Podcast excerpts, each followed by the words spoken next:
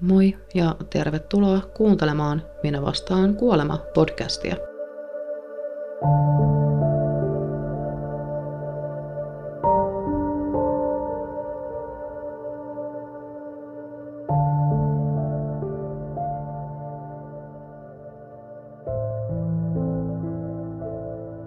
Äänessä täällä Sini ja tänään mulla olisi taas kaksi selviytymistarinaa kerrottavana – jotenkin tosi hassua, että vaikka näitä tarinoita on kaksi, niin nämä tulee jotenkin tosi pikana.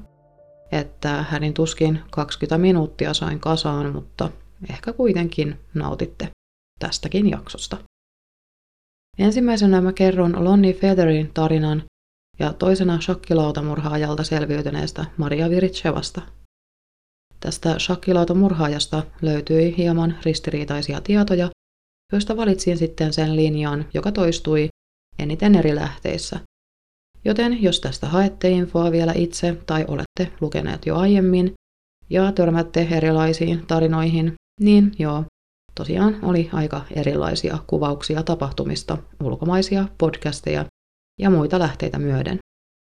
Mutta mennäänpä nyt kuitenkin tarinoiden parin sen kummempia selityksiä.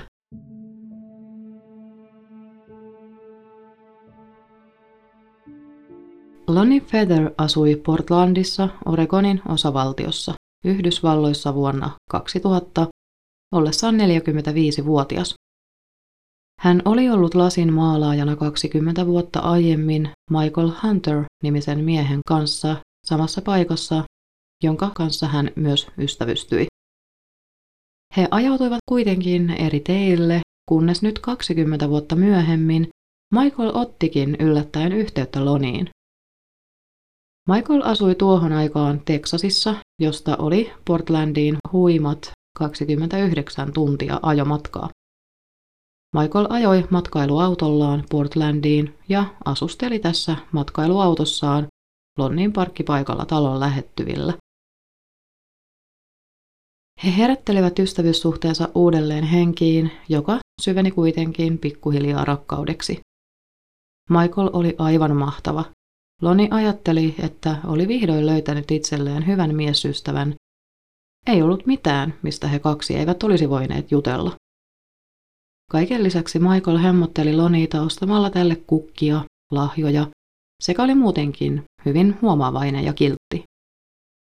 Kaikki siis tuntui kulkevan tasaisesti ja hyvin, kuin tyynellä merellä lipuisi hiljalleen eteenpäin veneellä, tasaista, mutta kuitenkin sitä suhteen alkuhuumaa, joka vie mennessään. Yksi päivä Loni meni pankkiin tarkoituksenaan kilpailuttaa talonsa laina. Pankkiirin katsoessa läpi Loniin tietoja hän sai selville, että Lonilla on 14 luottokorttia nimellään ja niistä oli muodostunut 30 000 dollarin velat. Loni oli täysin häkeltynyt, hänellä ei ollut mitään tietoa näistä korteista eikä niistä kasvaneista veloista. Hänen epäilykset osuivat heti Michaeliin. Oli näköjään sittenkin olemassa yksi asia, mistä Michael ei voinut puhua Lonille. Loni ajoi kotiinsa ja aloitti keskustelun tästä aiheesta Michaelin kanssa. Hän oli hämmentynyt, mutta kuitenkin sanoi Michaelille, että ei tässä nyt mitään ongelmaa, että tämän velanhan voi kuitata esimerkiksi sillä, että myyt matkailuauton. Loni pyysi vielä nähdä velkaerittelyn ja Michael meni matkailuautolle papereita hakemaan. Michaelin tullessa takaisin hän kävi Lonin kimppuun kuristain tätä niin, että Loni oli menettänyt tajuntansa. Kun Loni palasi vihdoin tajuihinsa, Michael sanoi, että Loni ei voi oikein hyvin ja oli sekava. Loni tajusi saman tien olevansa vaarassa. Ihan kuin Michael kuvittelisi hänen unohtaneen koko laina-asian ja sen, että hän oli kuristanut Loniin tajuttomaksi. Loni kuitenkin muisti kaiken, mitä oli sattunut, ja hän tiesi, että hänen pitäisi päästä äkkiä pois. Kun Loni nousi ylös ja kääntyi selin Michaeliin tarkoituksenaan mennä studiolleen, jossa hän teki näitä lasitöitään edelleen, Tietäen, että siellä olisi ihmisiä paikalla, jotka voisivat häntä auttaa, Michael veti esiin aseen ja ampui Lonita. Neljä kertaa päähän.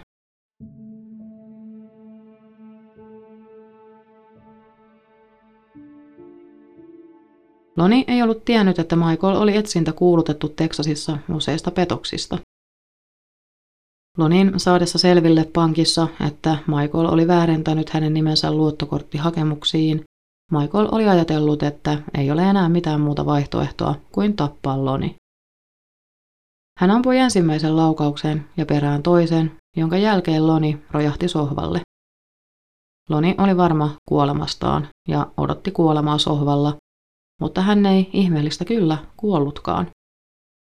Hän päätti siis esittää kuollutta. Hän ajatteli selviävänsä, mutta pian hän tunsi, miten Michael painoi sohvatyynyn hänen kasvoilleen ja ampui uudestaan, kahdesti. Ääni oli erittäin kova ja se soi Loniin korvissa, mutta hän ei vieläkään kuollut. Neljän päähän kohdistuneen laukauksen jälkeen Loni oli edelleen elossa. Kun Michael oli ampunut Lonita, hän kävi säännöllisesti katsomassa häntä. Michael nosti tyynyä ja Loni pidätti hengitystä eikä liikkunut. Jossain vaiheessa Michael alkoi pelaamaan videopeliä Lonin maatessa sohvalla tekemässä kuolemaa. Neljään tuntiin Loni ei liikkunut eikä pitänyt mitään ääntä. Jossain vaiheessa Michael nousi pelinsä keskeltä, koska naapuri oli koputtanut oveen. Michael poistui avaamaan oven ja Loni tiesi heti, että hänen mahdollisuutensa oli tullut. Hän oli liian huonossa kunnossa juoksemaan ulkoovelle, joten hän nosti puhelimen nopeasti korvilleen ja soitti hätänumeroon. Hän kertoi, että häntä oltiin ammuttu ja että heidän pitäisi kiirehtiä paikalle heti, ja antoi osoitteensa. Sitten Loni katkaisi puhelun ja laittoi puhelimen takaisin paikoilleen, esittäen jälleen kuollutta.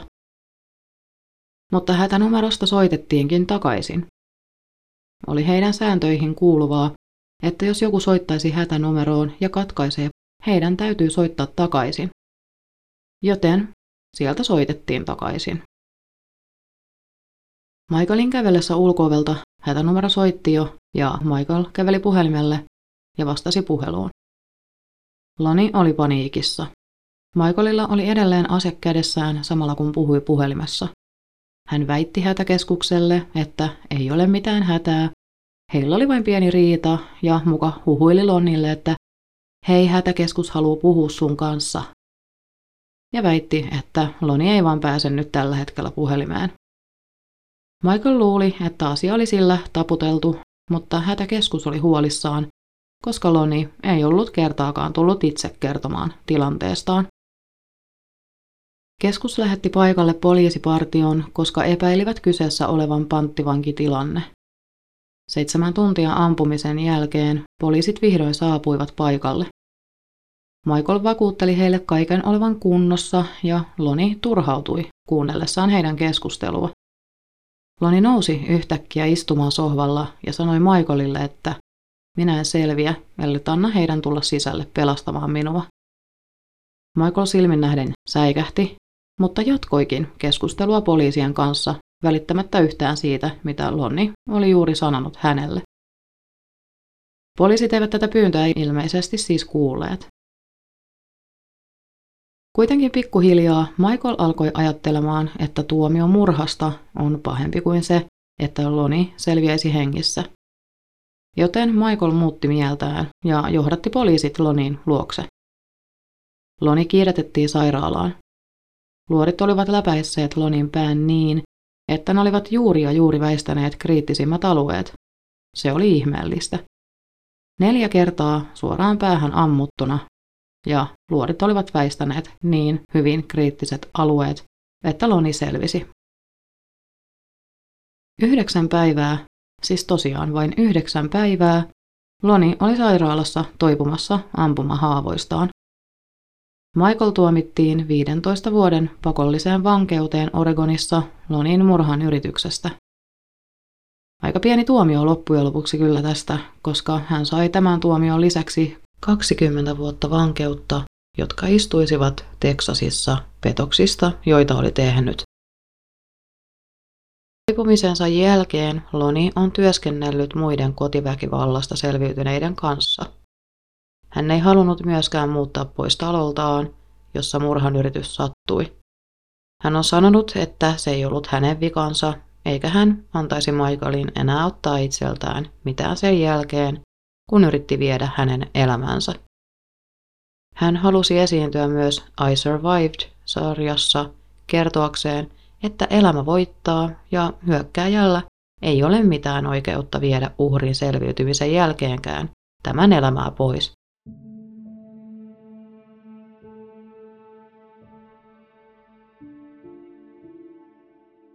Ja sitten toisen tapauksen pariin. Oli helmikuu vuonna 2002 Moskovassa Venäjällä, kun kolmannella kuulla raskaana ollut 18-vuotias Maria Viritsheva oli kyynelissä metroasemalla riideltyään poikaystävänsä kanssa. Pian häntä tuli lohduttamaan tuntematon mies, joka sai suostuteltua Marian kävelylle hänen kanssaan puistoon kertoen, että hänellä oli Marialle häntä kiinnostavia tuotteita halvalla.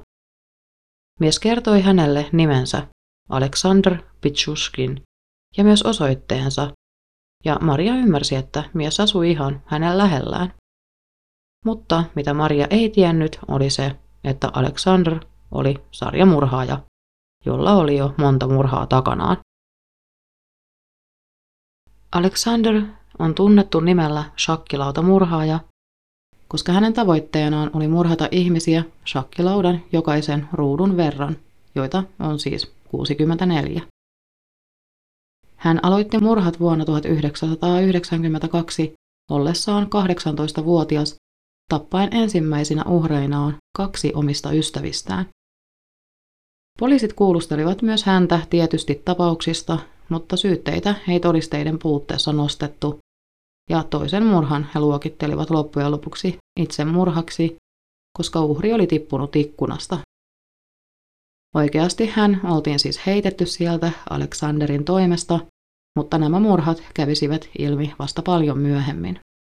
Alexander piti tämän jälkeen yhdeksän vuoden tauon murhissaan, jatkaen niitä vasta vuonna 2001. Ehkä kuulustelut säikäyttivät hänet, tai hänellä oli joku muu syy tähän taukoon. Kauhea sanoa tauko kuulostaa kuin hän olisi kasuaalisti tauolla töistä tai tiskaamisesta, mutta eipä tässä sen parempaa sanaa ollut kuvaamaan tätä asiaa. On myös sanottu, että Alexander oli ihan tavallinen lapsi, kunnes hän sai kovan iskun päähänsä tippuessaan keinusta nelivuotiaana. Hän muuttui tämän jälkeen impulsiiviseksi ja vihamieliseksi.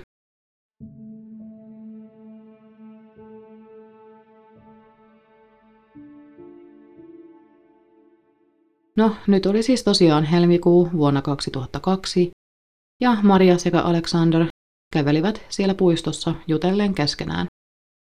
Heidän pysähtyessä paikalle, jossa nämä tavarat piti olla, Maria huomasi viemärin kaivon, joka oli auki. Yhtäkkiä Alexander tarttui hänestä kiinni ja työnsi Marian kaivoon, mutta hän sai otettua kaivon reunoista kiinni eikä pudonnut sinne. Alexander otti kiinni Marian hiuksista ja löi Marian päätä kaivon reunaan niin kauan, että Maria irrottaisi otteensa, ja lopulta Maria putosikin kaivoon. Kun Maria oli pudonnut, Alexander oli huutanut hänen peräänsä, että ota siellä kylpy. Alexander juoksi tämän jälkeen pois paikalta, kuvitellen, että Maria oli kuollut. Muutama tunnin päästä Maria oli kuitenkin saanut kiivettyä ylös viemäristä ja siirrettyä sen painavaa kantta niin, että pystyi huutamaan apua. Hänet pelastettiin ja vietiin sairaalaan, eikä hän saanut onneksi keskenmenoa, vaikka oli joutunut järkyttävän hyökkäyksen kohteeksi, ja sen jälkeen tippunut pitkän matkan viemärin pohjalle. Sairaalassa hän kertoi poliiseille hyökkääjän nimen ja missä hän asui. Poliisi, joka kuulusteli Mariaa sairaalassa, sanoi, että hän kertoisi Marian poikaystävälle hänen olevan kunnossa ja että pyytäisi poikaystävää tuomaan Marialle uusia vaatteita, mutta että hänen täytyisi kertoa kaikille pudonneensa vahingossa avoinna olleeseen viemärin kaivoon. Ja tämä poliisi siis pakotti Marian muuttamaan tarinaansa. Tällä poliisilla ei herännyt mitään mielenkiintoa lähteä tutkimaan tätä asiaa ja on kertonut myöhemmin syyksi sen, että häntä ei vain huvittanut tehdä töitä. Näin hänen ei tarvinnut etsiä ketään tai tutkia mitään, ja poliisi taputteli asian vain vahingoksi. Tämä viivästytti erittäin paljon Aleksanderin kiinni jäämistä ja mahdollisti sen, että Alexander sai jatkaa murhaamistaan. Koska Alexander kulki vapaana ja he asuivat lähellä toisiaan Marian kanssa, Maria törmäsi Alexanderin yhtäkkiä kerran kaupassa. Pako kauhu valtasi hänet. Alexander oli huomannut myös Marian. Maria juoksi kotiinsa, mutta muutti sieltä pian pois muistaen, että Alexander asui ihan lähellä häntä. Toinen Alexanderin murhan yrityksestä selviytynyt oli vain 13-vuotias poika nimeltä Mikhail Lobov, jonka Alexander oli saanut houkuteltua mukaansa lupaamalla tarjota hänelle vodkaa ja tupakkaa. Hän yritti käydä Mikhailin kimppuun, mutta poika pääsikin pakoon. Hän juoksi suoraan poliisiasemalle kertomaan tapauksesta, mutta koska hän haisi viinalta ja oli päihtynyt, he eivät ottaneet hänen tarinansa tosissaan, vaan käskivät kotiinsa. Käski kotiin, siis 13-vuotiaan pojan, joka just oli kertonut joutuneensa väkivaltaisen hyökkäyksen kohteeksi. Luulisi, että vähin mitä poliisi olisi voinut tässä tehdä, olisi ollut se, että he olisivat vieneet Mikhailin kotiin. Joissain lähteessä luki, että Mikhail oli koditon eikä hänellä ollut paikkaa minne edes mennä. Törmäsin myös tietoon, että useimmat Aleksanderin uhreista olivat juuri kodittomia tai sitten puolustuskyvyttömiä vanhuksia. No, sitten kävi niin, että 14. kesäkuuta vuonna 2006 löydettiin naisen nimeltä Marina Moskaljovan ruumis Vitsaparkista Moskovassa. Marina oli jättänyt lapon lapselleen kotiin, jossa kertoi menneensä kävelylle työkaverinsa Alexander Pichushkinin kanssa. Alexander työskenteli tuolloin supermarketissa. Marinan taskusta löytyi metrolippu, joka johdatti poliisit tutkimaan metron valvontanauhoja. He näkivät näistä nauhoista, miten Marina vain tunteja aiemmin kuolemaansa oli todella kävellyt Alexanderin kanssa metrolaiturilla. Alexander pidätettiin kaksi päivää myöhemmin 16. kesäkuuta vuonna 2006 Marinan murhasta ja hän tunnusti myös muut murhat. Alexander sanoi, että ei tiedä miksi murhasi ihmisiä, että elämä ei vain tuntunut miltään ilman sitä. Hänen on kuvailtu kertoneen murhista kuin olisi ollut rakastunut.